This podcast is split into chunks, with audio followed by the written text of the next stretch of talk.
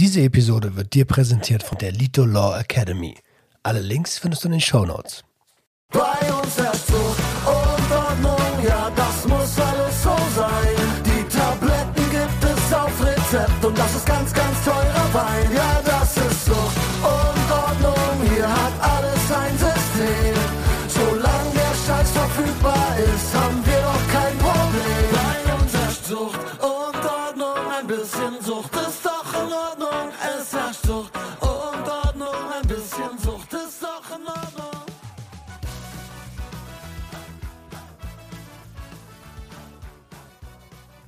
Einen wunderschönen guten Tag und herzlich willkommen zu einer neuen Episode Sucht und Ordnung, deinem Podcast für vorurteilsfreie Aufklärung über psychotrope Substanzen, Drogenpolitik und Konsumkompetenz. Und wie immer bin ich nicht alleine. Ich habe die liebe Leonie zu Gast. Hi. Hallo, freut mich sehr, dass ich dabei sein darf. Ich freue mich auch riesig. Wir haben über Instagram so ein bisschen geschrieben und ehrlich gesagt, äh, shame on me, weil du hast mich schon mal Ja. vor voll langer Zeit angeschrieben und ich habe es einfach aus den Augen verloren. Sorry dafür. Nicht schlimm. Ich weiß, du hast viel zu tun. Ich kenne das. Ja, danke. Ähm, Leonie, äh, wer bist du? Ich bin Leonie, ich bin 25 Jahre alt. Ich komme aus Frankfurt. Und genau, ich äh, mache hauptberuflich OnlyFans. Ich bin einfach Ah. mal ganz ehrlich. Also ich bin auch Content Creator, genau wie du. Ich weiß also, wie der Hase läuft. Cool. Genau. Ähm, oh Gott, da bin ich di- direkt, äh, direkt neugierig. Ja, Ähm, frag alles, was du willst. Ich gibt's also bestimmtes Themengebiet oder sagst du Hauptsache Kohle? Meinst du jetzt, äh, welche, welchen Art von Content ich mache? Genau, also hast du Füße oder Nee, alles. alles. Mit Gesicht, alles. Okay, All krass. in. Ja. All in. Nice. Ey, dann ähm, reden wir aber nicht heute darüber, oder? Wenn du willst. Sonst nicht unbedingt. Nein, also äh, wenn wir irgendwann mal, wenn du einen Podcast hast zum Thema äh, OnlyFans oder ähm, oder wie verdiene ich mit meinem Körper Geld, dann äh, lad mich doch gern ein, dann können wir darüber sprechen. Sehr cool, Äh, habe ich echt in Planung. Äh, ge- geil. Scheiße, ich habe keinen Content dafür, aber kriegen wir schon hin. Ja, da finden wir schon irgendwas. Okay, 25 aus Frankfurt, Content Creator. Ähm, und jetzt im Sucht und Ordnung Podcast. Ähm, worüber möchtest du heute mit mir sprechen? Ich würde gerne heute über die Frankfurter Drogenszene sprechen. Ich bin da nämlich mit ca. 20 reingekommen und habe da so ziemlich alles ausprobiert, vor allem auch GBL. Und Mhm. das habe ich auf dem Podcast noch sehr wenig gehört und ich denke, das ist ganz, ganz wichtig aufzuklären, weil das eine sehr unterschätzte Droge ist, die auch sehr häufig genommen wird, aber irgendwie wird nie drüber gesprochen. Absolut. Also Ja. wenn's G GBL, GHB, ne, ähm, docken an die GABA-Rezeptoren an. Äh, Im Volksmund wird das auch gerne als als äh, KO-Tropfen bezeichnet. Immer erschreckend, dass man das da- überhaupt dann freiwillig nimmt, ne? Ähm, die Frankfurter Drogenszene. Ich habe ja mit Dan und Alina schon gequatscht. Die waren ja im, im, im Bahnhofsviertel. Hab ich Äh, seid ihr connected oder ist das eine Nee. andere Art Drogenszene? Eine andere Art. Also Bahnhofsviertel ist es bei mir nicht. Eher so Tanzhaus und die jüngere Generation, die halt in die Clubs geht. Also ich kenne sie jetzt nicht persönlich. Okay. Ähm, aber du hast Konsumerfahrung, sonst würdest du nicht darüber sprechen wollen. Ne? Auf jeden Fall. Sieht nicht so aus. Wahrscheinlich nicht. ich äh, habe in meiner in meiner Karriere gelernt, dass man Leuten das nicht unbedingt ansieht. Ne? Stimmt. Ähm, lass uns, bevor wir auf den Konsum gucken, noch ein bisschen schauen, wer ist denn Leonie eigentlich? Du bist ja noch ein, recht junger Erwachsener mit 25. Ähm, wie, wie bist du aufgewachsen? In Frankfurt auch? In einem Nebenort. Welchen genau will ich jetzt nicht sagen, aber am Flughafen, ein ganz kleines Dörfchen, 1000 Einwohner, mit meinen beiden Eltern und einer kleineren Schwester. Eigentlich ziemlich friedlich, Mhm. nur dass es dort irgendwie gar nichts gab, kein Supermarkt, gar nichts. Also man kam nicht weg. Ich durfte auch nicht in den Wald gehen, weil es zu gefährlich war. War also Scheiße. sehr überbehütet und war dann irgendwie gefangen dort. Und war auch immer sehr zurückhaltend und schüchtern und habe mich da irgendwie auch schnell vereinsamt. Mhm. Ja. Ähm, überbehütet ist äh, ein spannender, spannender Begriff. Ähm, hast du das Gefühl, dass, dass dir gleichzeitig irgendwie in deiner Kindheit Autonomie genommen wurde? Auf jeden Fall. Als Kind ist man natürlich abhängig und muss bei allen wichtigen Themen die Eltern fragen. Und da war von vornherein immer Nein, das ist zu gefährlich. Vor allem, weil ich auch eine Frau bin, das ist natürlich nochmal viel stärker als bei Jungs. Hm. Generell sind meine Eltern sehr, sehr, sehr, sehr ängstlich, haben ihre eigenen Themen nie aufgearbeitet und dadurch halt an mich weitergegeben. Das hat mich schon ziemlich eingeschränkt und auch verunsichert. Und irgendwann hatte ich dann auch eine soziale Phobie später. Das war dann so das Ergebnis daraus. Das war dann auch so die Grundlage natürlich für den Konsum dann später. Wow, also ich bin erstaunt, wie wie offen und reflektiert du jetzt in den ersten Minuten schon schon bist. Ähm, haben Themen an dich weitergegeben. Wie wie wie also wie hat sich das als Kind bemerkbar gemacht? Also du durftest nicht in den Wald. Ähm, hast du noch ein, zwei Beispiele, dass, dass man das greifbarer machen kann? Wenn ich an Silvester mit Freunden rausgehen wollte, ich hatte ja kaum welche, weil ich so unsicher war, aber wenn ich da mal irgendwelche Kontakte hatte, meinte meine Mutter, sie fände es besser, wenn ich zu Hause bleibe. Das ist sicherer. Also mir wurde immer so insgeheim eingeflüstert, lieber nicht rausgehen, die Welt ist böse. Oh. Ja, sowas zum Beispiel. Hast du anders? Wie ist das Verhältnis heute zu deinen Eltern? Heute ein bisschen besser. Ich hatte auch einen Kontaktabbruch in dieser starken Drogenzeit. Ich brauchte einfach einen Cut. Das war ganz toxisch und das war auch die Zeit der Adoleszenz, wo ich mich halt abgelöst habe. Meine Eltern kamen nicht mit klar. Und da habe ich einfach einen Cut gebraucht, um einfach mal mich selber zu finden, weil da waren so viele negative äh, Projektionen von meinen Eltern. Ich wusste gar nicht, wer ich bin und war einfach belastet davon. Hm. Das hat geholfen. Jetzt ist es ein bisschen besser. Wie war deine Schulzeit? Ich habe Schule immer gehasst. ich bin da gar nicht mit zurechtgekommen. Auch diese ganzen Gruppendynamiken, wie gesagt, soziale Phobie. Ich wusste nicht, wie ich mich verhalten soll, war schnell aus, habe mich selber ausgegrenzt. Ähm, fiel es immer super schwer, morgens aufzustehen. Ich habe es immer gehasst, deswegen habe ich jetzt auch den Beruf gewählt, den ich habe, weil da bin ich selbstbestimmt. Ich muss morgens nicht aufstehen. Das war für mich immer die Qual. Ich habe morgens immer gedacht, ach, noch 50 Jahre, ich kann das nicht. Das Und- ist voll spannend. Das ist Ja, voll spannend. Ja, gerade durch diese, also ich, ich versuche immer abzugleichen. Ne? Ich habe ja viele Leute in meiner Umgebung, wo ich Verhaltensmuster erkenne. Und ähm, gerade dieses Überbehütete mit in der Kombination mit, boah, ich habe keine, also soziale Ausgrenzung, Schule nicht andocken können und so, das höre ich öfter. Ja. Krass. Würdest du sagen, dass das, also, dass das eine direkte Konsequenz der, der äh, na, also Überbemutterung deiner Mom ist? Ich glaube, es kommt nicht direkt durch die Überbutterung, kann vielleicht auch ein Faktor sein. Eher, weil die Kommunikation der Familie auch sehr gestört war und weil meine Eltern auch kaum soziale Kontakte hatten. Also da wurde einfach wenig an Fähigkeiten mitgegeben, weshalb es dann so war. Hm. Haben deine Eltern konsumiert? Also, äh, ich mache ja keinen Unterschied zwischen legal, illegal und so. Also Alkohol, mein Vater trinkt ab und zu mal ein bisschen mehr. Wie doll das genau ist, weiß ich nicht. Ich bin mit 17 ausgezogen dann. Aber ich Oh. denke schon nicht selten. Meine Mutter eigentlich gar nichts. Die ist eher so der Typ, sehr ängstlich und vorsichtig und ganz gesund. Aber sonst Drogen sind ganz schlecht und da wird man sofort verrückt und so. Na, du kennst es ja. Gibt ja viele Ja, Menschen, so denken. Ja, weil sie nicht wissen, was Drogen sind. Aber gut. Genau. ähm, okay, in der Schule keinen so richtigen Anschluss gefunden.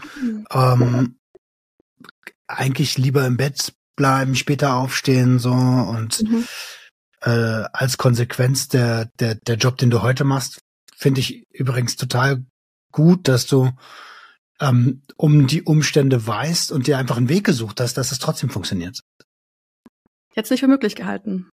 Das war Wirklich nach dem Abi, wo ich komplett verloren war. Ich wusste, ich muss arbeiten, aber egal welcher Job, ich muss für aufstehen. Da OnlyFans war für mich noch gar nicht greifbar. Das kam mir erst dann durchs Learning by Doing. Und auch heute, glaube ich, wissen viele Menschen gar nicht, dass es so eine Möglichkeit gibt. Ähm, jetzt habe ich den roten Faden verloren. Ähm, die, die Frage war, äh, ob, ob das äh, deine Berufswahl eine, eine direkte Konsequenz so. quasi dessen ist. Ja. Wir sagen wollte. Ja, ist ja gut. Geschlossene Frage, einfache Antwort, ganz klar. Ähm, Ja. Kannst du mir erzählen, was du für, also trotz dieser Einschränkung, was du für Hobbys als Kind hattest? Also als ich noch jünger war, war ich sehr gerne tanzen, ich war auch schwimmen, da habe ich relativ viel ausprobiert. Und aber mit der Pubertät ist alles abgeflacht. Da wurde die auch Angst immer größer, dieses Selbstfindungsding, für mich ganz schwierig von Mädchen zu Frau. War irgendwie ganz komisch, dass auf einmal Männer, Männer im hinterherrufen. Und das, wo ich ja mich sowieso nicht so gerne zeige. Also früher. Und ähm, hm. ja, dann hat alles abgenommen. Ich hatte keine Kontakte mehr, keine Hobbys mehr und war eigentlich die ganzen Jahre über während der Pubertät allein zu Hause, war nur auf Facebook den ganzen Tag. Während ich gesehen habe, wie andere halt Freunde getroffen haben. Das hatte ich zum Beispiel gar nicht in der Zeit. Da ging es mir auch gar nicht so gut. Ja, verstehe ich. Das heißt, dein Hobby war Social Media? Ja. Zu Hause sitzen und Trash-TV. RTL habe ich gern geguckt und Süßigkeiten gegessen. Okay. Und vor sich hin vegetieren war das damals. Oh, krass, das macht was mit mir, wenn ich das so höre, ne? Ähm, das hört sich sehr, sehr, sehr, sehr einsam an. Mhm. War es auch. Und ähm, die, die, die naheliegendste Frage ist, wie, wie, wie, wie hast du das überwunden? Also, oder bist du heute noch so kontaktscheu, einsam mäßig? Ich beantworte erstmal die erste Frage. Also rausgekommen bin ich, indem ich dann in der Schule wirklich sehr schlechte Ergebnisse hatte. Ich habe mich nie gemeldet, die Lehrer wussten alle nicht weiter. Sie haben mir teilweise sogar schon die Antworten im Vorhinein gesagt, dass ich mich dann melden kann. Habe ich aber irgendwie auch nicht eingesehen, dann irgendwelche vordiktierten Antworten zu kommunizieren. Das fand ich total komisch. Habe es dann wieder nicht gemacht. Und dann ist meine Mutter mit mir zu einer Therapeutin gegangen, mit dem Grund, meine Tochter meldet sich nicht. Sie müssen was machen sozusagen. Tja, und das war irgendwie so mein Weg raus. Da ist dann das erste Mal aufgefallen, dass mir es in der Familie überhaupt nicht gut geht, dass das ganze Familiensystem toxisch ist. Und ab da hat meine Mutter auch gesagt, du bist irgendwie so, so trotzig, seitdem du da bist. Komisch. Dabei war das irgendwie so mein Weg zur Erkenntnis. Also ohne das, ich weiß nicht, was passiert wäre. Vielleicht hätte ich mich auch tot gesoffen mit GWL, keine Ahnung. Aber es hat mir so viel geholfen, dass dann halt irgendwann auch die Gefühle mehr hochkamen. Ich hatte dann irgendwann Panikattacken mit 17 und es ging gar nichts mehr und dann habe ich mich spontan entschieden, in so eine Jugendklinik zu gehen für drei Monate. Aber das war richtig cool dort. Das war eher wie eine Art Jugendherberge. Man hat dort zusammen Unternehmungen gemacht, eine Lama-Wanderung, Kunsttherapie. Das war richtig schön. Ich würde also fast sagen, die schönste Zeit meines Lebens. Weil ich das erste Mal richtig mit anderen Menschen auf einem Ort sein musste. Man hat sich richtig ausgetauscht. Alle hatten selbe Themen. Und da bin ich auch 18 geworden. Und das war dann auch so mein Weg, ähm, ja, wo ich ausgezogen bin. Und ab da ging es mir auch schlagartig besser einfach aus diesem Familiensystem rauszukommen. Genau, das und seitdem habe ich dann, ja, sag du? Das höre ich auch total oft, ne? Also es war bei mhm. mir selbst auch so, als ich ausgezogen bin, wurde es besser. Verhältnis zu meinen Eltern habe ich abgebrochen dann vor lange. Ah, jetzt immer noch? Äh, nee, nee, jetzt seit okay. ich, ja, irgendwie war es, es hat sich irgendwann wieder so zusammenentwickelt und seit meinen Therapien ähm, ist es tatsächlich auch deutlich besser geworden. Und ich äh, ich habe gerade was bemerkt bei dir, was, was bei mir, glaube ich, auch der Fall war. Nur, dass meine Mom mich nicht zur Therapie geschickt hat, sondern ich das eigeninitiativ gemacht habe. Aber ab dem Moment, wo man selbst Erkenntnisse sammelt, Bewusstsein erlangt und Zusammenhänge versteht, ab dem Moment merken dann so die, die Eltern, oh, ach so, es ist ja vielleicht gar nicht mein Kind, was kaputt ist. So, ja. so weißt du? Also krass. Du hast gesagt, da hast du schon, also ähm, da hast du konsumiert, da, du hättest dich an GBL äh, totgesoffen. Wann hast du denn angefangen? Nee, da war das noch nicht. Das kam erst später. Ah, okay. Das war dann nach dem Abi ein paar Jahre später. Ja, mit 20 dann. Ausgezogen bin ich ja mit 17. Aber da hat okay. mit Kiffen angefangen. Aber so glaube ich noch gar nicht. Ähm, lass mich einmal ganz kurz ordnen und puzzeln. Also, mhm. ähm, deine Mom schickt dich zur Therapie, äh, merk, du merkst, hey, krass, das, ich bin in einem toxischen Familiensystem, ähm, merkst, ich muss da raus, gehst selbst in, in, in, äh, ähm, in stationäre, genau, und hast auf einmal die beste Zeit deines Lebens, weil Gleichgesinnte am Start sind und du nicht gejudged wirst. Ja. Und endlich eine Nähe aufbauen konnte, weil man konnte dort ja nicht weggehen und eine Nacht drüber schlafen, sich melden oder auch nicht, sondern man war an einem Ort und hat das am, vor Ort dann halt ausgehandelt und ist sich näher gekommen. Okay. Mhm. Und zu der Zeit hast du, also mit 17 so gar nichts konsumieren, finde ich. Doch, da da? Ich, bevor es so schlimm wurde, habe ich angefangen mit dem Kiffen. Hm? Da war ich mal wieder auf der dritten Schule. Ich habe schon viele Schulen gewechselt, weil ich irgendwie immer es geschafft habe, meinen Ruf zu ruinieren und mich immer ausgeschlossen habe selbst. Da habe ich so eine Gruppe gefunden von so ein bisschen hängengebliebenen Jungs die immer gekifft haben. Dann bin ich halt mitgegangen. Und es war halt dann, dann war halt dieser Mittelpunkt das Kiffen, um Kontakte zu finden. Ich hatte sonst irgendwie keine Themen, war auch, wie gesagt, sehr unsicher und dann war halt das Kiffen der Grund, warum man sich trifft, danach im Park. Und das habe ich dann immer häufiger gemacht. So ein bisschen wie Sport, ne? Kiffen verbindet. Stimmt, ja. Also, weil der, also nicht Kiffen an sich, sondern das Ritual des Zusammensitzens, der, der, der, der Vape geht rum, also beziehungsweise der Joint geht rum. So, das, das, das verbindet schon. Aber im Nachhinein ging es wirklich nur ums Gras. Dann holen wir das nächste, wie, wie doll knallt es und so weiter. Heute kiffe ich immer noch gerne, aber dann eher als Werkzeug, um dann noch andere Dinge zu intensivieren. Nicht, weil es um die Sache an sich geht. Dann ging es auch darum, wer kann am schnellsten rauchen, am meisten. Das habe ich immer gehasst, dieses Konkurrenzdenken beim Drogennehmen. Also, wo bringt uns das hin? Auch beim Alkohol Ja. trinken. Wer kann mehr trinken? Was soll das? Ich kann dir genau sagen, wo das uns hinführt. In, Ja. äh, in Substanzgebrauchsstörungen. Und Ja. zwar in schwere Substanzgebrauchsstörungen. Ähm, da muss alles nicht sein. Okay, äh, Cannabiskonsum. Und, und du hast schon durchblicken lassen, du rauchst heute auch ab, ab und zu noch. Heute rauche ich auch noch. Mein Freund ist nämlich Dauerkonsument, würde ich sagen. Macht ab und Mhm. zu mal, hört ab und zu mal auf und fängt dann wieder an. Ja. Okay. Ähm, dann lass mich dich direkt fragen, was hat dir das Cannabis früher gegeben und was gibt es dir heute? Weil du hast ja schon gesagt, das ist eine andere Art des Konsums. Früher war es dieses Aussteigen aus dem Alltag, dann war ich zwar immer noch allein isoliert zu Hause, aber hatte dann irgendwie was, wo ich vor mich hinträumen kann oder ich habe dann so witzige Videos aufgenommen. Irgendwelche dummen Sachen, keine Ahnung. Und natürlich auch dieses zu einer Gruppe finden. Heute ist es eher Genuss mit meinem Freund, leckeres Essen, Zweisamkeit, Lachen. Also es ist was anderes heute. Klingt ja wie Konsumkompetenz. Ein bisschen schon. Ähm, okay. Und, und, und, also, es stand ja jetzt schon mal ein paar Mal im Raum. Wie bist du zum, zum, zum GBL gekommen? Also so richtig angefangen hat meine Drogenkarriere mit 20. Da habe ich gerade mein Abi fertig gemacht und hat, ich, hat mich mein Ex-Freund das erste Mal auf eine Goa-Party mitgenommen. Ich wusste gar nicht, was Techno ist. Ich habe davon vorher irgendwie nie gehört. Ich habe keine Ahnung, wie ich das gemacht habe. Und dann war ich dort und ich war begeistert. Das war super dekoriert, so mit UV-Lampen, Lichtern. Es war richtig großartig. Und dann dachte ich mir, komm, ich gehe heute all in und nehme einen Teil. Also wurde mir so empfohlen. Ich habe es einfach gemacht. Ich war sehr naiv. Ich hatte zwar super Panik, aber ich hatte Bock. Ja, Wusstest du, wie das dosiert war?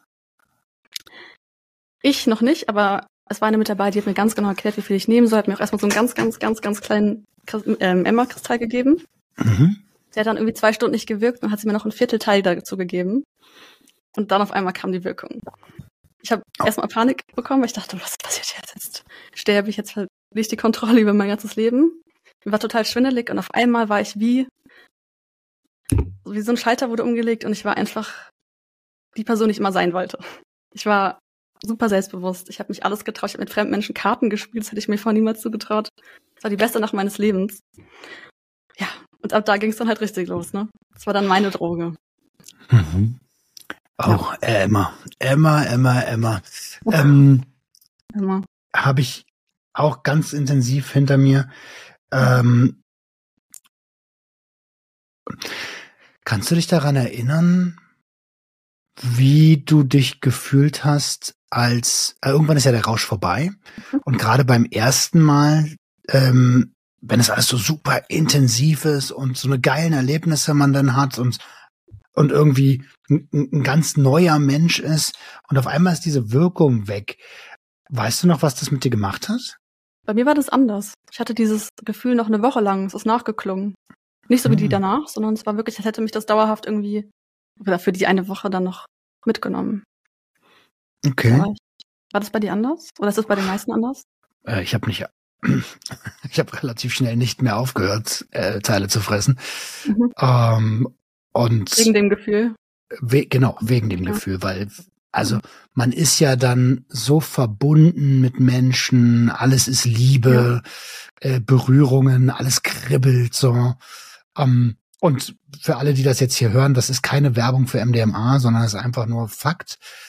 Ähm, Und auch schlechte Seiten. Die sind noch viel schlimmer. Abs absolut. Also der Come Down. Deswegen habe ich gefragt, wie wie wie hat sich das angefühlt? Ähm, und wie war das nach der Woche? Also irg irgendwann ist ja mal diese Wirkung und dieser Kickstart vorbei. Also Es ist, er hat sich ausgeschlichen. Es war nicht so spürbar. Also die ersten Mal hatte ich überhaupt keinen Kater. Das kam erst dann später. Okay. Um, aber also gut, also an der Stelle muss man schon mal sagen, Chapeau an die Freundin, die so ein bisschen mit darauf geachtet hat, wie viel du da konsumierst, auch wenn ich rausgehört habe, dass du eigentlich nicht wusstest, wie viel du konsumiert hast, sondern vertraut hast und sie ein bisschen aufgepasst hat, ne? Also ich habe auch schon gegoogelt, gegoogelt dann. Ich bin da auch sehr genau. Ich habe immer Angst, zu viel zu nehmen. Und ich mache mir dann dauernd Kopf darüber. Also ich hätte wahrscheinlich auch so nicht so viel genommen, weil man ja auch oft hört, dass viele ein ganzes Teil nehmen, weil sie es nicht wissen. Das finde ich dann ganz schlimm. Weil beim ersten Mal direkt so eine Dosis ist nicht schön. Ja, vor allen Dingen sind ja die Teile mittlerweile Stärker. so krass mit, äh, mit Wirkstoff vollgeballert, mhm. ähm, dass das die maximale Gesamtdosis eines Abends ja locker überschreitet. Ja. Und die Auswirkungen sind nicht schön, ne? Da hat man wirklich das Gefühl, man stirbt fast. Das ich hatte, Blickfeld ich, verschiebt sich, man hat Panik, man verliert die Kontrolle über seinen Körper und wenn dann andere fragen, geht's dir gut, dann ist, dann ist alles vorbei. Hm. Ja. Ich kann mich erinnern, ich hatte eine Situation, ähm, auch auf, auf Teilen, ich habe keine Ahnung, wie viel ich genommen habe, ehrlich gesagt, und habe dann irgendwie einfach keine Luft mehr bekommen und habe dann zwei Minuten da gestanden und einfach nur oh und, und, irgendwann ging's dann, warum auch immer, irgendwie so ein Schalter. Oh. Äh, aber das war ein einschneidendes Erlebnis. Wahrscheinlich das ganze Adrenalin, was auch das Herz pumpen lässt, ne? Da bist du wahrscheinlich so eine Schockstarre gewesen. Oh, wie gruselig. Kann, kann sein. Ähm, und dann hast du mit, dann hast du quasi dein, dein ersten, dein erstes positives Erlebnis Rausch, mit Rausch gehabt, ähm, mit synthetischen Substanzen. Und, und war das, wie ging es denn weiter? Ähm, ich habe dann gemerkt, Drogen sind ja gar nicht so scheiße. So wie Dominic Foster immer gesagt hat alle sagen, Drogen sind scheiße, dann nimmt man es und merkt, hey, ist ja geil. Stimmt ja alles gar nicht. Ja, und da, da habe ich natürlich auch Freunde gefunden, die das auch so sehen wie ich. Und natürlich ist es so, wenn man mit den Menschen Zeit verbringt, die das auch so sehen, dann merkt man immer gar nicht mehr, was man tut. Da wird's immer normaler, auch bei GBL. Alle haben es genommen, ich habe mir gar keine Gedanken drüber gemacht. Und alle, die was gesagt haben, dachte ich mir, ach, das ist keiner. Ja, und dann war ich jedes Wochenende feiern. Ähm, hab dann noch diese drei Monatsregel einhalten wollen. Hab's auch gemacht. Und dann war ich irgendwann noch mal alleine feiern ich war öfter alleine feiern, habe dann irgendwelche Fremden kennengelernt und meinte, denkt ihr, es ist wirklich gut, wenn ich es jetzt nochmal nehme? Letzte Woche habe ich schon mal und die, ja, ja, das passt schon. Und da habe ich auch diese Regel verworfen und habe es dann jedes Wochenende genommen. Also mit drei Monatsregel meinst du die Schulgenregel, ne? Mit, dass man drei Monate Pause, Pause. macht. Genau. Mhm. Der Routine wieder aufbauen kann. Wow, okay. Also das heißt, dann hast du ja einfach Menschen vertraut, die Regeln so ein bisschen aus, außer Acht gelassen und ja, aber auch wahrscheinlich eine Menge Spaß gehabt. Das war das geilste Jahr. Ich habe da so viele Sachen erlebt. Ich war, ich habe mich gefühlt wie eine Göttin. Ich bin da durchgelaufen und alles, die ganze Welt hat mir gehört. Ich habe alle um Finger gewickelt. Es war einfach großartig. Aber natürlich irgendwann wendet sich auch das Blatt. Was meinst du mit um Finger gewickelt? Reden wir von Manipulation? Ich habe viel geflirtet und habe mich sehr ausgelebt in der Zeit, was ich mich sonst nie getraut hätte. Ah, jetzt bist du wieder da. Ja, du warst auch gerade weg. Hast du mich noch gehört? Äh, nee, ich habe. Hast du die Frage noch gehört? Reden wir von ja. Manipulation? Cool. Nee, nee, nicht Manipulation nicht, sondern ähm, ich habe ganz viel geflirtet, Männer um Finger gewickelt und ah. sehr ausgelebt, das meinte ich. Ah, verstehe. Dass ich mich sonst nicht getraut hätte. Aber da habe ich es einfach durchgezogen, bin zu irgendwelchen Männern hin, meinte, du gefällst mir, hab die mit nach Hause genommen. Und das war geil. Cool. Also, ja. ey, ähm, das, das ist glaube ich, ein ganz, ganz wichtiger Prozess und gerade in unserer heutigen Gesellschaft ähm, darf man an der Stelle auch ruhig mal sagen, äh, gibt ja noch genügend extrem toxische Männer da draußen. Es ist absolut in Ordnung, wenn Frauen auch losziehen und sich Sexualpartner suchen. Wünschen sich auch die meisten. Also warum sollte man es judgen? Das ist immer so die Doppelmoral. Ja, aber du weißt ja, wie die, wie, wie so Leute sind. So, ja, ich habe alles weggemacht, aber Weißt du? Ich also, weiß genau, was du meinst. Ja. Ähm, zum Wann hast du das, wann hast du denn das erste Mal GBL genommen? War das innerhalb diesen Jahres? Ähm, das war eher zum Schluss, als Teile einfach nicht mehr gewirkt haben. Ich habe es genommen und die negativen Faktoren wurden immer größer, also Kiefer natürlich, Sichtfeld hat sich verschoben, Schwindel, aber dieses gute Gefühl war nur ganz kurz oder blieb irgendwann aus. Dann habe ich eine Freundin kennengelernt im Tanzhaus. Das war der größte Club. Kennst du den eigentlich? Überhaupt nicht. Aber ist Nicht? auch nicht schlimm. So der größte Techno-Club in Frankfurt. Eine super Kack-Einrichtung, aber egal. ich glaube, es ist besser, dass ich den nicht kenne. Früher war es cool, da gab's eine Couch. Das war mein Ding. Ich habe immer den ganzen Tag auf dieser Couch gelegen. Die ganze Nacht. Jedenfalls habe ich dort eine kennengelernt und haben wir gemerkt, ey, wir wohnen ja nebeneinander. Wie geil. Und dann bin ich mit zu ihr gegangen, die hat bei sich immer Partys gemacht mit zehn Leuten, hatte so ein riesiges Loft. Und da habe ich auch gemerkt, dass die auch härtere Drogen nehmen. Auch GBL. Und da haben sie gemerkt, das ist ein K.O.-Tropfen. Und ich dachte mir so, das ist nicht euer Ernst. Das könnt ihr doch nicht machen. Das ist doch absolut hirnrissig, das würde ich niemals machen. Hm. Und ich, je öfter ich da war, wurde ich auch so ein bisschen gegaslightet, von, im Sinne von, du hast immer so viel Angst, Leonie, trau dich da mal was. Dann habe ich es irgendwann mal ausprobiert und dann direkt viermal hintereinander. An einem Tag. In, in, in welcher Dosierung? 0,7 Milliliter. Mhm. Das war so das, was gut funktioniert hat. Und wir reden von, von GBL. GBL ist ja die Vorstufe von Ja. GHB. Ja, auch legal. Das haben wir dann als Graffiti-Reiniger online bestellt, war ja auch alles legal. Ach, erschreckend, dass das so einfach geht, ne? GHB hatte ich keinen Kontakt mit. Okay. Mhm. Ähm, und was mich jetzt brennend interessiert, weil es wirkt ja nun mal an den GABA-Rezeptoren äh, und oft unterschät unterschätzen Menschen das und konsumieren parallel Alkohol. Hast du das auch getan? Ähm, ich weiß gar nicht, man vergisst ja auch viel aus der Zeit. Ich habe immer darauf geachtet, es nicht zu tun, aber es haben Freundinnen oft gemacht. Da sind auch schlimme Sachen passiert. Dazu komme ich dann später nochmal. Okay. Ja. Vier mal 0,7 Milliliter. Immer mit einer Stunde Abstand. Das war so die goldene Regel. Eine Stunde warten, dann erst nachlegen. So Und- ist nicht dosiert. Das, also ehrlich gesagt ist das ja auch, also du bist schon, du bist schon ähm, informiert an den Konsum rangegangen.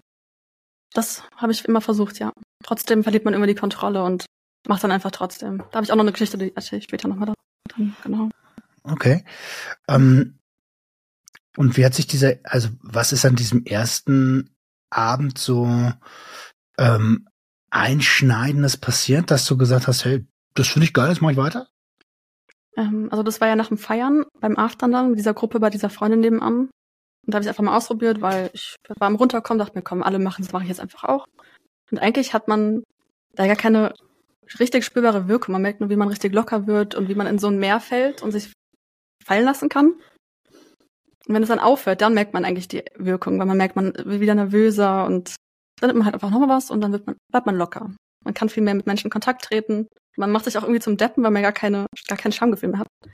Mhm. Aber irgendwie, man, merkt- man, man merkt es ja nicht. Das ist ja das Ding. Man verliert auch die Angst dadurch. Ist so ein bisschen, mehr. ist, Entschuldigung, ist so ein bisschen wie jemand, der im Harzsuff ist, ne? Nur, dass er eigentlich augenscheinlich nicht im Harzsuff ist, aber im Kopf eigentlich schon. Was meinst du mit Haarzug?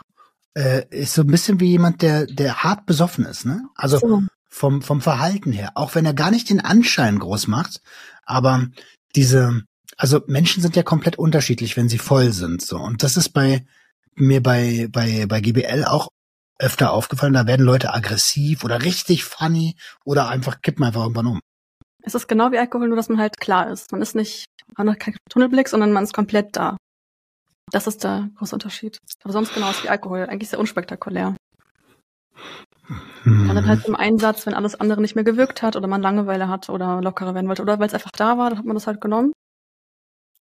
Und dann habe ich das halt auch regelmäßig genommen. Und meine beste Mischung war dann Emma-Kristalle und GBL. Das hat mich auf ein ganz anderes Level gebracht. Habe ich für mich entdeckt. Da war ich komplett tschiu, ein bisschen wie auf Crystal, würde ich sagen. So stelle ich es mir vor, ich habe es nie genommen. Komplett da, wach, von Energie. Ich war dann zehn Stunden im Tanzhaus. Leute meinten, du bist gerade erst gekommen oder du siehst so frisch aus. Ich habe immer darauf geachtet, meine Haare schön zu kämmen und mein Make-up nachzumachen, dass ich schön gut aussehe. Und irgendwie hat die Droge einfach wieder 100% Lebensenergie gegeben. Total gruselig. Also diese Mischung. Und dann habe ich es natürlich öfter gemacht. Ah, okay, da bist du wieder. Puh. Ich habe echt Schiss, dass das abgestürzt hier, ne? Das ist nicht so gut. Ja, schauen wir mal. Das, das wird schon. Ähm, die, die Droge hat einfach. Äh, was, was, was war das letzte, was du gehört hattest? Ähm, Leute haben dir Komplimente gegeben, du hast auf deine Haare geachtet und irgendwie hat die Droge einfach. Die hat mir wieder 100% Lebensenergie gegeben. Die Leute dachten, ich wäre gerade gekommen und aufgestanden, obwohl ich schon zehn Stunden da am Feiern war. Ist es nicht voll anstrengend so? Also ich meine, so in der Retrospektive, wir haben ja früher auch so ein Gedönse gemacht, Ja. ähm, aber zehn Stunden feiern. Das war normal. Man ist da um 23 Uhr hin und 15 Uhr nach Hause. Hatte seine Mittel, es gab die Couch, ich habe auch kaum getanzt. Und für mich war das mein Leben. Ich war die ganze Woche allein zu Hause isoliert am Schlafen und war halt dann am Wochenende, hab da halt mein soziales Leben gehabt. Deswegen habe ich das in Kauf genommen. Aber klar, heute kann ich mir das gar nicht mehr vorstellen. Danach war ich auch mal krank. Ähm, tja, außerdem kommen natürlich ohne Ende Komplimente, ne? Also, Mhm. hey, du siehst aus, als wenn du gerade erst gekommen bist, du siehst fresh aus. Du bist so cool Äh. drauf, bla bla, hast du was genommen? Man, merkt- man merkt es mir nicht mehr an. Das ist dann, wie jetzt hätte ich so ein Wundermittel gefunden, um endlich die Person zu sein, die ich immer sein wollte. Und sollte man es Ähm. Und, und, und, und wie hat sich das Konsumverhalten mit der Zeit entwickelt und gab es spezielle Auslöser für, für höheren Konsum? Höherer Konsum war natürlich auch Gruppenzwang, weil andere mal mehr nachgelegt haben. Da dachte ich mir, komm, mache ich auch mal ein bisschen mehr. Und dann war mal irgendwie ein Typ im Tanzhaus, auf den stand ich total. Der kam mit seiner Freundin dann da an. Ich habe mich so abgelehnt gefühlt, weil er hat mich erst angerufen, hey, bist du da? Ich dachte mir, ach cool, der kommt. Und dann kam mit seiner Freundin, hat mich total abgewiesen. Und das war dann eigentlich so die schlimmste Nacht. Da ist es richtig eskaliert. Da habe ich dann irgendwie viel zu viel genommen, bin immer wieder weggenickt und ohnmächtig geworden. Das ist ja auch das Krasse in der Droge. Erst bist du total wach und auf einmal bist du ohnmächtig und stirbst fast. Also dieser, dieser Grad ist so schmal. Leute werden wie Zombies. Da war mal einer, der ist einfach gegen eine Wand gelaufen. Eine Stunde lang. Immer wieder, immer wieder. Und der hat's nicht, der hat's nicht gecheckt. Der Körper war wach. Er hatte Kraft. Aber vom Geist her, der war einfach nicht da. Wie so ein Zombie. Ich finde so gruselig. Ich habe auch irgendwie ein bisschen Herzrasen, wenn ich gerade drüber spreche. Weil das so erschreckend ist und so traumatisierend irgendwie, dass Menschen so Kontrolle verlieren. Und diese Menschen vergessen dann auch, dass sie das erlebt haben und machen es am nächsten, beim nächsten Mal wieder. Und alle anderen finden es natürlich ganz schlimm und reden drüber und derjenige merkt es aber gar nicht. Ah, Mhm. Das ist spannend, dass du da gerade auch so ja körperlich drauf reagierst, denn das also das ist ja ein Zeichen von Scham. eher Panik und Angst vorm Tod. Und Scham auch. Klar, wenn andere über ihn sprechen, man merkt selber nicht, weil du so abkackst, dann ah, ist ja auch nicht Weil- schön. Ach, das kenne ich für 100 Prozent. Ich wusste, ich wusste lange nicht, dass Partys auch anders enden können als vorm Klo. Das Ja. wusste ich einfach nicht. ähm, Und nicht selten war auch der Krankenwagen da. Alle haben getanzt, waren auf Drogen, auf einmal bricht jemand auf der Tanzfläche zusammen. Sanitäter kommen rein, tragen den weg, alle feiern weiter. Und ich, ich obwohl ich auf Teilen war, dachte ich mir, pff, ist das jetzt die Normalität? Das ist auch mir und ein paar Freunden passiert. Dazu komme ich gleich. okay. Bevor das so krass war, war ich dann auch nochmal dort. Also du siehst, mir fällt es irgendwie gerade schwer zu formulieren, weil es irgendwie so emotional ist und weil die Gefühle damals eben so weggepusht wurden. Deswegen kamen sie jetzt, glaube ich, umso mehr hoch. Wenn du Zeit Ja. brauchst, sag Bescheid. Wir können auch gerne eine Pause machen. Passt. Ich war also mit der Nachbarin dort, die die meinte, ich soll nicht mal so Angst haben. Hat sie mir ihre Spritze gezeigt. Also man, du siehst das ja so, man holt es aus dem Fläschchen raus, du siehst das in der Spritze und spritzt es in den Mund oder in ein Getränk. Ich habe uns sich mal in den Mund gespritzt. Mit einem Schluck äh, Getränk oder so. Ich guck gerade, ob ich hier irgendwo so ein Tropfer. Du meinst so ein Tropferfläche, ne? Ähm, ja. Was, ja, einfach so ein kleines Glasfläschchen war das. Sowas hier ein bisschen größer, ne? Ich erkenne so schlecht, weil es so unscharf Ich- ist. Also, also nur damit ich halte gerade was in die Kamera für die die für die das äh, nur hören. Das ist so ein kleines Tropferfläschchen mit Ja. Terpenen. So, Ähm, ich glaube, hier sind zwei Milliliter drin, aber eigentlich sind die Flaschen, die von denen wir gerade reden, so zehn Millimeter mit so einer Pipette, ne? genau. Ich habe es mal in so ein Plastikdöschen gemacht und es hat das einfach komplett zerätzt. Der Deckel ist abgeätzt. Ja, muss man sehr aufpassen. Krass, was man sich da reinzieht. Also In die Magenschleimhaut, in den Mund. Shit. Ich habe dich unterbrochen, sorry. Und ähm, dann meinte ich zuerst, das ist nicht ein bisschen viel. Dann meinte sie, ach, du übertreibst immer so. Dann hat sie das genommen. Und dann hatte sie auf einmal so krasse Krampfanfälle, die ist draußen, da gab es so einen Außenbereich, so hin und her gegangen wie so ein Zombie, hat sich an fremde Menschen geklammert und so äh, runterge hat sich so runterfallen lassen, hat geweint und gewimmert und Leute waren total überwältigt davon und haben, also, was soll man sagen, wenn da so eine ganz abgeschützte Person sich an dir festhält, hat sie auch angefangen so zu zucken und alle haben über sie gesprochen, alle haben sie hergezogen. Ich habe noch versucht, sie irgendwie gut zu reden und alle meinten, oh, dieses dicke Schwein, wenn man zu viel nimmt. Und ich fand das war so schrecklich. Da kam auch der Krankenwagen. Und das, obwohl sie vorher noch meinte, ach, passt schon, du übertreibst immer so. Und dann sieht man ja, was passiert. Hm. Und dann aber zehn Minuten später war sie wieder wach und da. Also das ist so krass, wie dieser Wechsel passiert. Von Ohnmacht zu, hey, ich bin wieder da, ich feier, feier weiter. Was ganz, ganz oft passiert, ist ja, dass Menschen, also gerade die, die das nicht vorsätzlich nehmen, sondern die, äh, mhm. ja, ge, gespiked werden, so, die einfach dann das Bewusstsein verlieren und irgendwo aufwachen, sich an nichts erinnern können.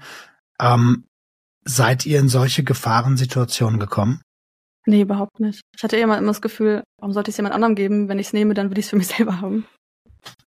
Aber ich habe einen Fehler gemacht und habe es ganz vielen Fremden auf dem Klo angeboten, weil ich war unter dieser Wirkung. Ich dachte, wow, das fühlt sich gut an. Ich will anderen was mitgeben. Habe dann gefragt, willst du auch was haben? Ich hasse mich dafür. Wer weiß, was da passiert ist mit anderen. Ich habe die ja alle nicht mehr gesehen wahrscheinlich. Am Ende ist da wegen mir irgendwas passiert. Und das, obwohl ich was Gutes tun wollte. Ich fühlte sich ganz schlimm an, darüber zu sprechen. Ich fühle mich ganz schuldig. Es waren halt dann auch Mädels, die meinten, was ist das? Auch probiere ich mal aus. Ich habe zwar gesagt, hey, hast du was getrunken? Wenn nicht, dann kriegst du es nicht. Aber warum sollte man einen anderen K.O.-Tropfen anbieten? Verstehst du, was ich meine? Ja, na, aus einer Euphorie heraus. Also warum bietet man anderen Wildfremden auf dem Klo Koks an? Warum bietet man anderen äh, an, das Emma mit denen zu teilen, ohne dass man weiß, wie die so von der Konstitution sind? Aus der Euphorie heraus. Also mhm. ähm, das ist halt, dass so, so, solche Dinge passieren im Rausch und ich finde, Hass ist ein ziemlich starkes Wort. Weil du gesagt hast, ich hasse mich dafür vielleicht ein bisschen übertrieben, aber ich bereue es sehr und es ist ja nicht zu vergleichen mit anderen Drogen. Da hat man sich ja eher unter Kontrolle, aber GWL ist ja, wie gesagt, so riskant. Von jetzt auf gleich kannst du sterben und war sehr unverantwortungsvoll. Ja, also gut, dass du das auch nochmal sagst. Ne? Bei einer Überdosierung kann es durchaus zum Tod führen. Und wenn du eins nicht möchtest, ist es eine Substanzgebrauchsstörung von GABAergen Substanzen zu haben. Egal, ja. ob das Alkohol ist, ob das Benzos sind, ob das äh, GHB, GBL ist. Der Entzug, vielleicht kommen wir da auch noch drauf, der ist abartig. Also das ist da ist schon so ein, wie so ein Opioidentzug, körperlich halt, ne? Ähm, Okay, wenn du äh, also alles alles war schön, du hast dich gefühlt wie eine Göttin, du hast Komplimente bekommen. Gab es auch eine, es gibt ja eine Medaille, hat immer zwei Seiten. So, wie, wie sah denn die Kehrseite der Medaille aus? Mm, eben, dass immer mehr Sachen passiert sind, die man nicht von der Kontrolle hatte. So zum Beispiel hat auch eine Freundin mal was getrunken, hat dann zu früh diese Tropfen genommen und ist dann einfach auch ohnmächtig geworden. Ich habe ihr dann versucht, irgendwie Speed in den Mund zu, zu tun, weil sie es auch nicht mehr ziehen konnte. Sie wollte es ziehen, aber war dann so richtig weggetreten. Dann haben wir ihr draußen Wasser gegeben, dann kam der Krankenwagen. Dann ist sie ins Krankenhaus gefahren und ich bin einfach im, äh, auf der Party geblieben. Ich dachte mir, ach, ich mache das schon alleine, ich mache mir zwar Sorgen um sie, aber ich will weiter feiern.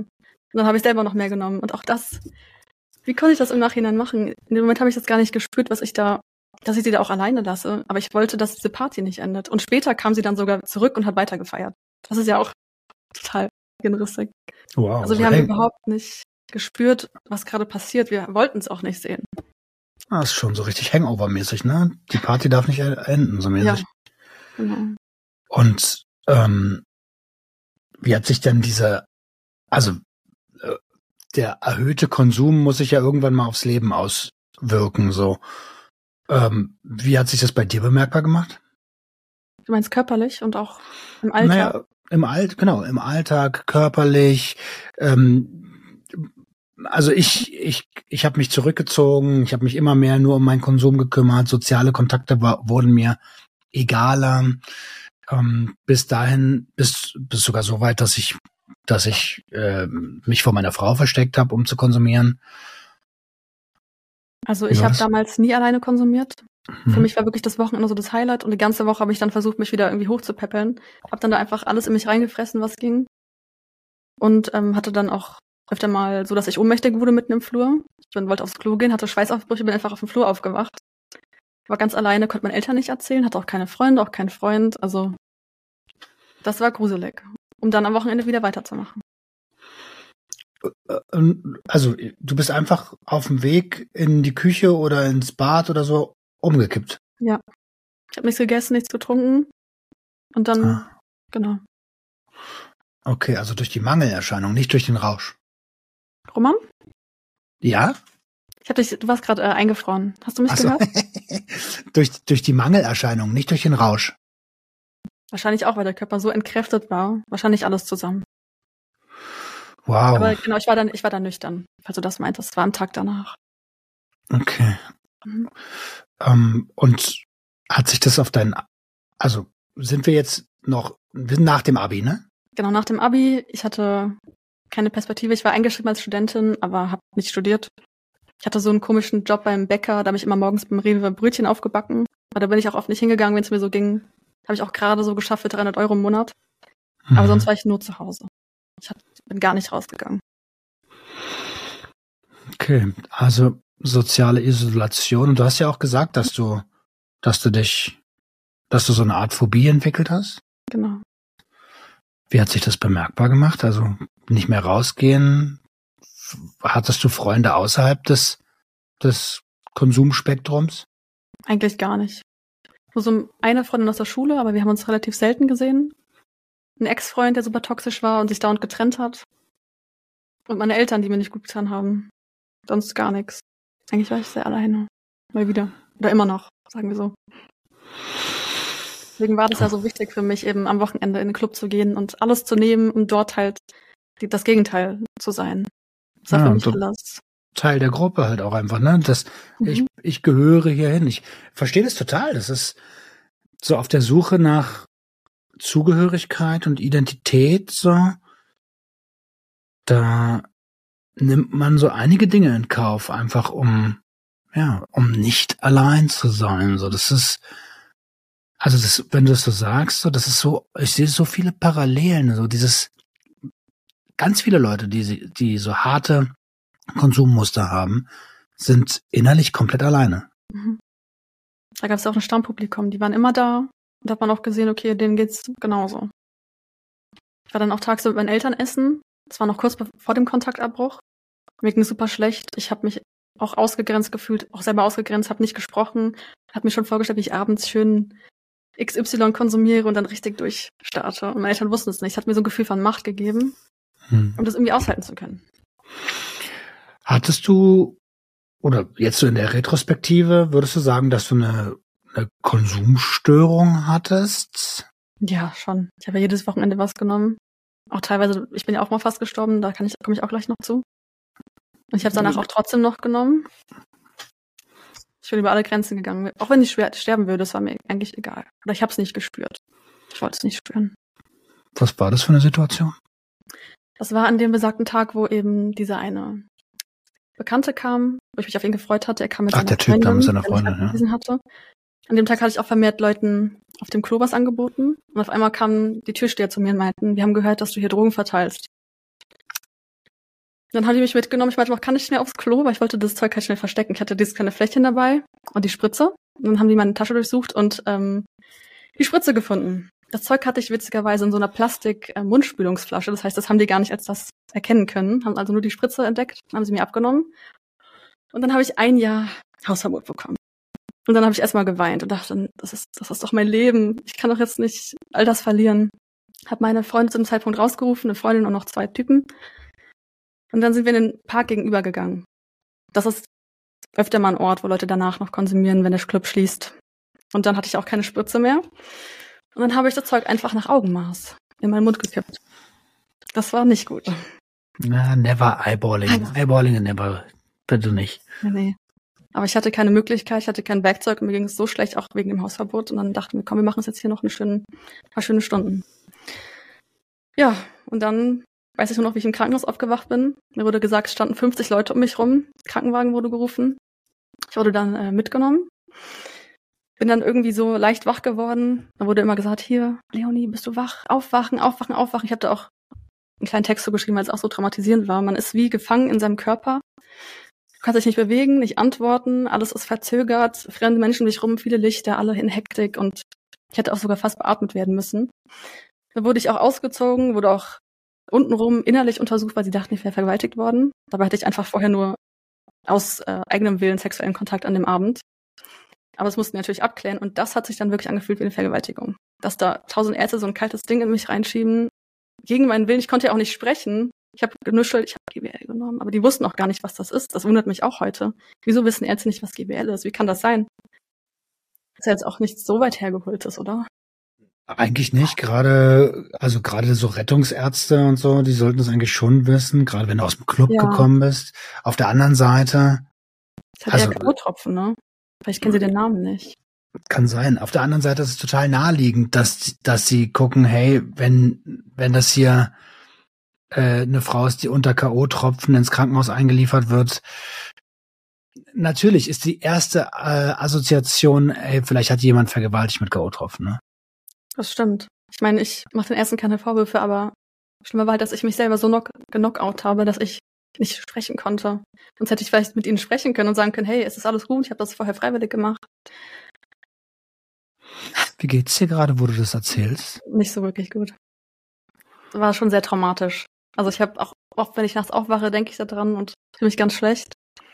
Deswegen wollte ich unbedingt auch den Podcast mit dir machen, weil ich auch finde, dass du so super reflektiert bist. Und wenn ich deine Geschichten mit anderen höre, dann weiß nicht, finde ich das hilfreich und genau. Ich mir auch ich, gerade gut darüber zu sprechen.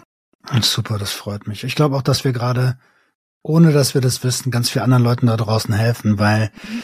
ähm, die sich nicht trauen, darüber zu sprechen und so wenigstens einen Anschluss haben. Das ist es. Ich habe niemandem davon erzählt bis jetzt. Freunde will ich damit nicht belasten, die können es eh nicht verstehen. Therapeuten, die wissen nicht, was es ist. Auch wenn sie so tun würden, als würden sie es verstehen, sie verstehen es nicht. Meinem Freund will ich es nicht erzählen, ist mir unangenehm. Und du hast ja selber so einen Hintergrund und deswegen bist du eigentlich der Erste, bei dem es gut tut, sich auch so zu öffnen und wo ich weiß, dass du das verstehen kannst. Wow, danke für das Vertrauen. Ähm, natürlich wirft sich jetzt direkt eine Frage in meinen Kopf rein, so. Mhm. Äh, was machst du denn, wenn es hier jemand hört oder sieht aus den Umfeldern, mit denen du noch nicht darüber gesprochen hast? Also erstmal denke ich nicht, dass das jemand sieht, weil die meisten eher Antidrogen sind. Warum sollten sie denn einen Podcast gucken? Und selbst Stimmt. wenn, ich stehe dazu. Außer mein Vater, der weiß gar nicht, dass ich OnlyFans mache, aber dann ist es halt so. Ich mache das hier auch ein bisschen zur Selbstheilung und auch zur Aufklärung und dann man kann nicht alles haben. Ich stehe ja eh in der ja. Öffentlichkeit. Egal. Und, und, man muss auch mal dazu sagen, also ich springe jetzt einfach mal kurz zur Seite, ne, wer das nicht versteht. Ähm, also du bist eine erwachsene Frau. Leonie ist erwachsen, 25, hat äh, die die Macht über ihr Leben selbst zu entscheiden und nur weil ihr manche Entscheidungen aus der Vergangenheit oder der Gegenwart nicht gut findet, heißt das nicht, dass ihr nicht, sie nicht zu akzeptieren habt. Ne? Ähm, ganz im Gegenteil. Also niemand hat einen Einfluss auf dein Leben. Du bist ein selbstbestimmtes Individuum, eine selbstbestimmte Frau und du kannst machen, was du möchtest, solange du dich im strafrechtlichen Rahmen bewegst. Das stimmt, ja. Gut, dass du es nochmal sagst. Ja, vergessen viele Menschen, gerade gerade Familie. Mhm. Ähm, ja, was dann passiert ist, soll ich noch ein bisschen erzählen? Gerne, wenn du möchtest. Ich muss auch einmal kurz ein bisschen weiter ausholen, um das zu verstehen. Wie gesagt, meine Eltern waren ja immer sehr ängstlich und bevor das alles so schlimm wurde und ich einfach nur normal auf einmal feiern war, da war ich mal eine Nacht weg. Ich habe schon alleine gewohnt und war eine Nacht weg.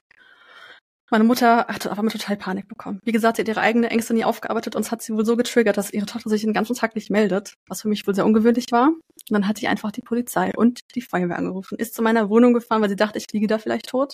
Wir sind da eingestiegen, haben mein Tagebuch gelesen, am Ende war nix. What als the dann, fuck? Als ich nach Hause kam, meint meine Nachbarn, geht's dir gut? Ich meinte so, warum? Hab dann erfahren, meine Mutter hat eben Folgendes gemacht.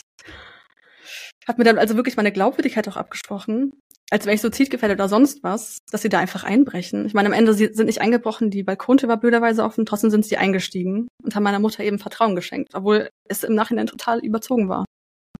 Und dadurch hatte der Polizist die Nummer meiner Mutter.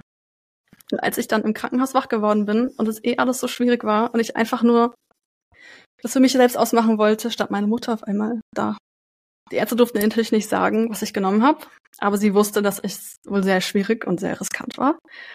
Die Polizei kam auch, weil sie natürlich dann auch das Zeug beschlagnahmt hat, ne? GHB und GBL. GBL ist ja erlaubt, GHB, da kann man ja auch ins Gefängnis für kommen. Das mussten sie untersuchen. Ich wurde auch angezeigt. Die Anzeige wurde zum Glück fallen gelassen, nachdem es untersucht wurde, weil eben festgestellt wurde, dass es GBL und nicht GHB war. Und dann, das war eigentlich das Allerschlimmste, dass die Ärzte mich gegen meinen Willen irgendwie penetrieren, weil sie, weil es nicht besser wussten. Meine Mutter, die mich dort abholt. Obwohl es ja eigentlich, obwohl sie ja eigentlich mit die Ursache war, dass ich mich so unvollständig und verloren gefühlt habe. Und dann hat sie noch mehr Angst um mich. Also, dass, dass der Polizist sie auch einfach kontaktiert. Ich war ja volljährig. Das hätte er gar nicht machen dürfen. Er meinte aber, es wäre besser. Aber ich finde das so grenzenüberschreitend, dass irgendein Polizist sich erlaubt, die Familie zu kontaktieren, nur weil er glaubt, es wäre besser. Der weiß doch gar nichts über das Verhältnis. Auch wenn meine Mutter vielleicht einen Eindruck gemacht hat, als würde sie sich um mich Sorgen machen, aber ich glaube eher, diese Angst ist in ihr selbst und ist nur auf mich projiziert. Ich habe damit irgendwie gefühlt nie was zu tun gehabt. Und ihre Ausrede war dann, ich war ja immer ein Sorgenkind, sie hat sich immer Sorgen gemacht. Und das war halt dann so der Höhepunkt. Also als wäre ich dafür verantwortlich. Dabei war ich ja nur der Ausdruck dieser kranken Familie. Und dauernd wurden mir Sachen gesehen, die ich gar nicht bin. Und so auch da. Und das war halt der Höhepunkt. Mir wurde meine ganze Glaubwürdigkeit abgesprochen. Und ich habe heute immer noch Angst, dass das irgendwo in Akten steht und ich vielleicht dadurch irgendeine Form meiner Selbstbestimmung verlieren kann. Puh. Das kann ich echt gut verstehen. So, Alter, das ist ja ein richtiger Teufelskreis. So, wenn man, also, so eine überbesorgte Mutter im, im Traumakontext, ne? Ich bin jetzt mal, ich bin jetzt mal nur im Traumakontext, ist durch diese eigene Nichtverarbeitung oder durch die Nichtverarbeitung der eigenen Herausforderungen und durch das Projizieren auf das Kind und durch das Nichtdecken der Bedürfnisse des Kindes ja auch irgendwo Täter. Das ist ja das, was du gerade gesagt hast. Ja. Weil meine Mom so ist, wie sie ist, bin ich so geworden, wie ich, habe ich diese Fluchtmechanismen entwickelt.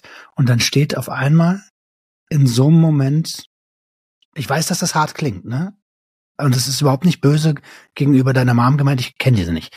Aber dann steht auf einmal in diesem Kontext der Täter vor dir und macht dir Vorwürfe und sagt dir, dass du ein Sorgenkind bist. Und das, äh, das ist doch richtig scheiße, Alter.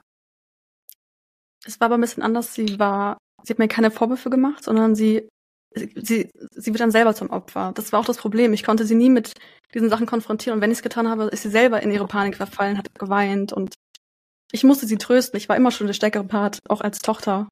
Und deswegen hatte ich nicht mal jemanden, dem ich zur Rechenschaft ziehen kann oder wo ich ehrlich sagen kann, wie es mir geht eine Grenze setzen kann, sondern ich musste es akzeptieren oder sie am Ende sogar noch trösten. Und das hat es dann noch schlimmer gemacht. Weil ich dachte, ich muss es akzeptieren. Sie ist selber verloren und braucht diese. Du weißt, was ich meine. Ich ja, needy halt, ne? So. Genau. Ähm, aber ich meine, das ist ja nicht die Rolle des Kindes. Also beim, beim, beim, beim besten Willen. Ich, es ist alles nachvollziehbar und irgendwo wird das auch herkommen. Es ist ja Generationstrauma, so, ne? Aber es sollte nicht deine Rolle als Kind sein, in einer Gefahr, in deiner Gefahrensituation deine Mom trösten zu müssen. Wie hat sich denn, ähm, wie hat sich denn dein Konsum ähm, nach diesem Erlebnis entwickelt? Als ich aufgewacht bin, war ich ganz unfreundlich mit den Ärzten und die auch mit mir, weil die sind ja im Krankenhaus so. Wenn da jemand was selber nimmt und dann daran irgendwie abkackt, dann sind die unfreundlich, weil das ist jemand, der den Platz wegnimmt sozusagen. Obwohl ich es auch blöd finde, weil es war ja eine psychische Ursache und auch das kann ja eine Krankheit sein. Warum sollte man die Menschen schlechter behandeln? Ich habe es ja nicht aus Lust am Tod gemacht, sondern weil ich auch mich verloren gefühlt habe. Und dann habe ich mich selbst entlassen und wollte dann wieder zurück ins Tanzhaus. Aber dann war die Partie leider schon vorbei. Es war 15 Uhr. Ich dachte mir, scheiße, ich habe mich so so einsam gefühlt. Ich wollte, dass einfach irgendjemand im Raum ist, ein Arzt, eine Schwester. Ich war so allein in diesem Bett, hatte auch kein Handy. Ich wollte einfach wieder zurück in diese Geborgenheit, vergessen, was war. Und dann habe ich meine Mutter danach zu irgendeinem, irgendeinem Typen gefahren. Das fand sie blöd, aber ich wollte das. Dann ist der eingeschlafen, wir haben Horrorfilm geguckt, dann bin ich einfach abgezogen, bin dann zu einem anderen Typen gegangen. Und das wurde dann mein neuer Freund und der hat mir dann daraus geholfen. Okay. Ja. Oh, mit da, was meinst du mit daraus? Aus diesem Konsumkreis und generell vom, von diesen ganzen Clubs. Ich war danach noch ein, zwei Mal auf dem Festival, habe das, da, das Zeug da sogar nochmal genommen. Wo ich mir auch heute denke, wie konnte ich es denn nochmal nehmen? Aber irgendwie war mir da alles egal. Und dann habe ich auch mehr Zeit mit diesem neuen Freund verbracht. Der hat mir dann gezeigt, was es bedeutet, Sport zu machen, ähm, neue Orte zu entdecken. Der hat mir richtig das Gehirn gewaschen, aber im guten Sinne. Hat mir richtig gezeigt, wie schön das Leben sein kann. Wir haben, der hat zwar auch immer gekifft, das war dann also eine kleine Konsumverlagerung, aber da habe ich dann irgendwie fünf bis zehn Kilo abgenommen und auf einmal war das alles gar kein Thema mehr. Ich habe erkannt, dass diese Drogen und all das mich nur runterziehen, mich unglücklich machen, dass das auch nur eine Illusion ist. Ich wurde auch mit in seinen Freundeskreis integriert und das war richtig toll. Ja. Auf einmal ein intaktes soziales Gefüge? Ja. Jemand, der hinter mir steht, der auf mich achtet, der hat auch meine Wohnung am Anfang aufgeräumt. Der hat mir einfach einen neuen Weg gezeigt, wie man auch das Leben genießen kann, ohne sich so künstlich wegzuballern und so eine Traumwelt zu genießen. Hm. Würdest du, mhm. nachdem du das, also erstmal voll schön, ne? Freut mich wirklich, wirklich total. Ähm, anscheinend brauchen Menschen wie du und ich andere Menschen, die einem zeigen, wie Leben auch gehen kann. Mhm. Ähm, und also ich kann nur für mich sprechen, ich bin dafür mega, mega dankbar. Ähm, wenn du das jetzt so alles erzählst, auch mit den, mit den gefährlichen Konsummustern und wie das eskaliert ist, wie du da rausgekommen bist, so, wie, wie denkst du heute über den Konsum von psychotropen Substanzen aller Art? Man sollte sich vorher genau überlegen, was man nimmt, mit wem, wie oft. Also, jetzt ist nochmal Konsumkompetenz und da gibt es noch ein Wort für, dass man das auch immer richtig macht. Ich habe es gerade vergessen. Ähm, du meinst Harm Reduction, Safer Use and Harm genau. Reduction, ja? Man kann es ja ruhig nehmen. Man sollte halt natürlich aufpassen und auch das Problem ist natürlich, wenn man Drogen nimmt, dann ist man enthemmt, hat keine Angst, dann merkt man ja auch oft gar nicht, wenn es umwandelt. Und vor allem, wenn man sich in Kreisen befindet, wo es normal wird. Also da vielleicht auch gucken, dass man Kontakte nach außen hat, die einem immer wieder mal rückmelden können, ob das noch normal ist und da vielleicht auch ein bisschen mehr Vertrauen, drauf vertrauen. Es ist super schwierig. Jeder kann da abrutschen. Aber wenn man die Stärke hat, es ab und zu zu machen, kann es natürlich auch eine Bereicherung sein. Also heute nehme ich auch immer noch ab und zu mal Pilze oder auch Emma. Aber dann wirklich nur in ganz geringen Dosen, weil ich genau weiß, wie schlimm es mir damals ging. Aber jemand, der diese schlimme Erfahrung nicht gemacht hat, der kann das ja vielleicht gar nicht so reflektieren. Mhm. Also das Leben ist, also wie lernen wir denn aus Fehlern so, ne? Und auch wenn es ein ein, nennen wir es mal, ein krasser Fehler war, obwohl es eigentlich nur ein Learning ist aus Aktion, Reaktion. Das vergessen ja viele an der Stelle gerne. Hört sich das ja so an, als hättest du daraus gelernt. Und mhm. ich kann mich dem nur anschließen. Also mein, mein Credo ist ja Konsumkompetenz und das, obwohl ich 21 Jahre lang richtig falsch konsumiert habe. Und ich glaube, ich zeige heute dass es trotzdem geht. Also Abstinenz ist nicht der heilige Gral in der Konsumgesellschaft. Und ähm, klar kann es das sein, natürlich, wenn Leute sagen, hey, für, aber selbstbestimmt sagen, ich möchte abstinent leben, weil ich möchte das nicht mehr, dann ist es was anderes, als wenn es einem vom oben diktiert wird von irgendwelchen Menschen, die glauben, das Beste für einen zu wissen, das sehe ich ehrlich gesagt anders. Und ich glaube, Hedonismus darf es geben, sollte es sogar geben. Ähm, natürlich alles mit, mit, ja, mit der Erlaubnis, das auch erlernen zu dürfen. Und du machst einen Podcast heute. Also wenn das nicht mal ein geiler Konsumwendepunkt ist, dann weiß ich auch nicht. Und ja, das krass, ne? regelmäßig. Ne? Hast du den Mut, dich damit zu beschäftigen? Ja, ich habe auch Bock, ne? Also ich Mhm. meine, ich feier, feier das ja, das Thema ist ja, ist ja, du weißt, also seit über 20 Jahren in meinem Leben drin und in den letzten, das ist auch krass, in den letzten vier Jahren habe ich erst gelernt, worum es eigentlich geht beim Konsum. Nämlich nicht, um sich wegzuschießen, sondern es kann eine Bereicherung sein, es kann den, den Geist erweitern. Genau. Wie, wie sieht denn, wie, wie stellst denn du dir, also wo siehst du dich in fünf Jahren? Reich, Sportwagen. Ich bin ausgewandert. Ich weiß, du überlegst da ja auch, ne? Ich habe keinen Bock mehr auf diesen Winter und ich will einfach mein Leben leben. Ich habe drei Katzen. Ich will, dass es denen gut geht, vielleicht noch mehr holen. Tolle Beziehungen führen, Sport machen. Mal gucken. Okay. Ähm, also Beziehung führen, Sport machen, Katzen finde ich, da bin ich sofort mit dabei. Auch beim Auswandern bin ich sofort mit dabei. Reich und Sportwagen klingt nach Sehnsucht, um da rauszukommen, da wegzukommen. Und auch irgendwie nach Sicherheit. Wenn man eine eigene Immobilie hat zum Beispiel, dann Finanzkrise hin und her, du bist abgesichert. Und das ist auch so ein bisschen mein Plan gerade, weil ich bin ehrlich, OnlyFans läuft schon sehr gut. Und da arbeite ich gerade dran, das in trockene Tücher zu bringen. Deswegen ist es gar nicht so unrealistisch. Hammer. Hammer. Leonie, haben wir irgendwas? Hast du irgendwo einen Punkt, wo du sagst, ey, da sind wir überhaupt nicht drauf eingegangen. Das ist mir aber noch voll wichtig, das anzubringen. Ich habe mir Notizen gemacht, ich gucke einmal kurz drüber. Also ich, es ist krass, immer wieder denke ich so, wow, schon eine Stunde vorbei. Deswegen Mhm. mag ich diesen Vibe, sich so, diesen, diesen Kennenlernen-Move, diesen Vibe vom Kennenlernen, finde ich richtig gut. Und du stellst auch gute Fragen. Finde ich Dank, gut, dann Dankeschön. musste ich nicht so gucken, wo, wo wir hinkommen. Ja, magst du vielleicht noch sagen, wo du dich in fünf Jahren siehst? Das habe ich, ich noch gar nicht gehört. Oh, gute Frage. Reich, ein Sportwagen, Spaß. ähm, ja, also ehrlicherweise sehe ich mich in fünf Jahren nicht mehr in Deutschland. Ich wäre gerne in, in, in Portugal. Ähm, und ich, ich sehe mich, ich sehe mich in fünf Jahren als erfolgreichen Content Creator, äh, der vielleicht nicht nur das Thema Substanzen, Konsummuster, Konsumstörungen bespielt, sondern vielleicht parallel noch was Richtung Selbstverwirklichung, Richtung Natur, Bewegung, körpereigene Botenstoffe und einfach ja Glück, weißt du, so was ich als Glück definiere, macht.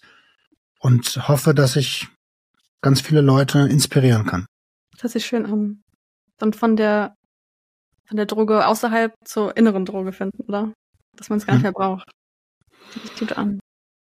Aber bist du nicht jetzt schon wieder erfolgreich? Du hast auch so viele Auftritte. Du bist so oft bei Junkies irgendwann nicht dabei, weil du da wieder was hast und da wieder was und da wieder einen Auftritt. Hört sich doch eigentlich schon ganz cool an, oder? Ja, es gibt, äh, ja. es ist, ist auf jeden Fall auf dem, auf dem, also auch da muss man voll aufpassen, ne? Als Gewerbetreibende. Also ich will, unter, unter Gewerbetreibenden können wir das jetzt mal kurz auch aufmachen, das Thema. Man kann sich auch einen super goldenen Käfig innerhalb der Freiheit bauen, so, in der vermeintlichen Freiheit.